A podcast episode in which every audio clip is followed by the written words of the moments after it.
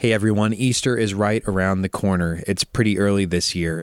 And you might not realize this, but traditionally, Christians prepare themselves for Easter through what's called Holy Week. And we want to help prepare you for Easter by putting together a email devotional. Every day of Holy Week, you're going to get an email that's getting you ready to celebrate the death and resurrection of Jesus.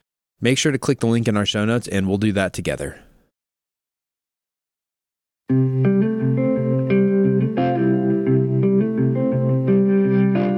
Welcome to 10 Minute Bible Talks, where we connect the Bible to your life in the time it takes to get to work. I'm Patrick Miller. Back in 2017, Burger King drew the wrath of Belgium's king for a hilarious online stunt. At the time, Burger King was preparing to expand their stores into Belgium. And so, to get attention, they posted an online poll with two cartoon characters the Burger King on one side and a cartoon of King Philip of Belgium on the other side.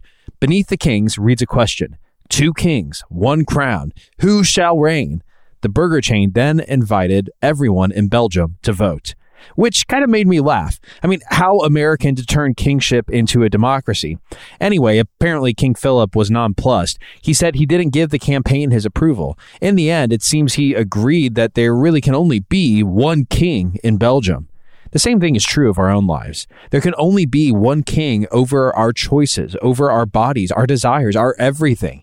These days, we're encouraged to make ourselves kings and queens over our own personal lives.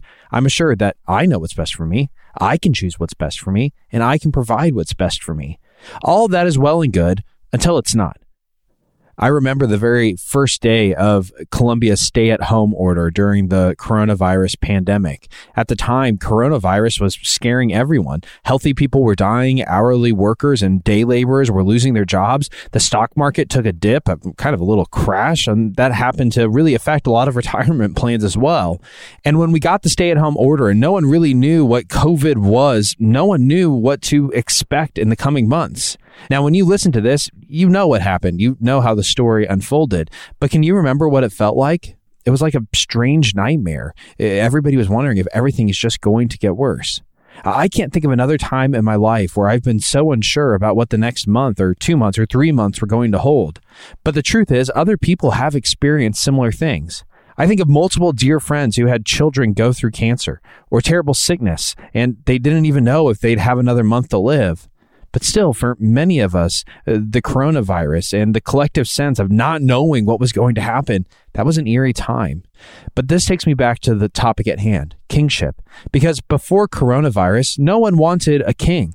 Americans see kings as corrupt. That's a power we should be freed from. I mean, we fought a war to do it. Self sovereignty is king in America. I can rule my own life well enough. I don't need any of your help. And that's, again, all really well and good until it's not. Until a tiny microscopic reality, a little virus showed up in our country and turned everything upside down.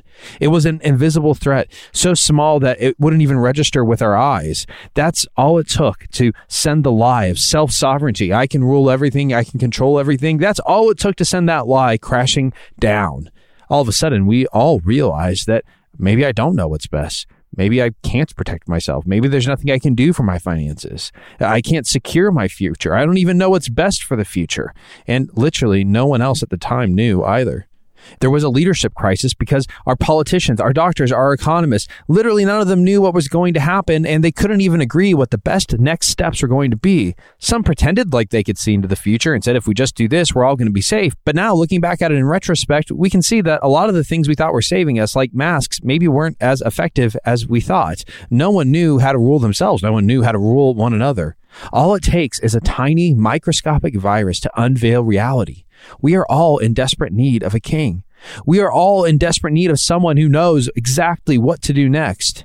We all need someone who can protect us and preserve our lives no matter what happens, who can guide us, guide our communities through terrible, death inducing situations, and who can guide us even through death unto life. A week before his crucifixion, Jesus rode into Jerusalem as that kind of king, as a king offering hope for rescue, restoration, and wisdom to know what's next. We pick up the story in Luke 19, verse 28. After Jesus had said this, he went on ahead, going up to Jerusalem. As he approached Bethphage and Bethany at the hill called the Mount of Olives, he sent two of his disciples, saying to them, Go to the village ahead of you, and as you enter it, you'll find a colt tied there, which no one has ever ridden. Untie it and bring it here. If anyone asks you, Why are you untying it? say this The Lord needs it. Those who were sent went ahead and found it just as he had told them. As they were untying the colt, its owners asked them, Why are you untying the colt? They replied, The Lord has need of it. They brought it to Jesus, threw their cloaks on the colt, and put Jesus on it. As he went along, people spread their cloaks on the road. When he came near to the place where the road goes down the Mount of Olives, the whole crowd of disciples began joyfully to praise God in loud voices for all the miracles they had seen. Blessed is the King who comes in the name of the Lord, peace in heaven and glory in the highest. Some of the Pharisees in the crowd said to Jesus, Teacher, rebuke your disciples. Right here, we get to the problem at the heart of Jesus' kingship. Because the religious leaders aren't interested in sharing their authority with Jesus, much less kneeling before him as a king. And they aren't alone. Again, how many people in the modern West relish the fact that we serve no king, no king but me? The story continues, and Jesus responds I tell you, if they keep quiet, the stones will cry out.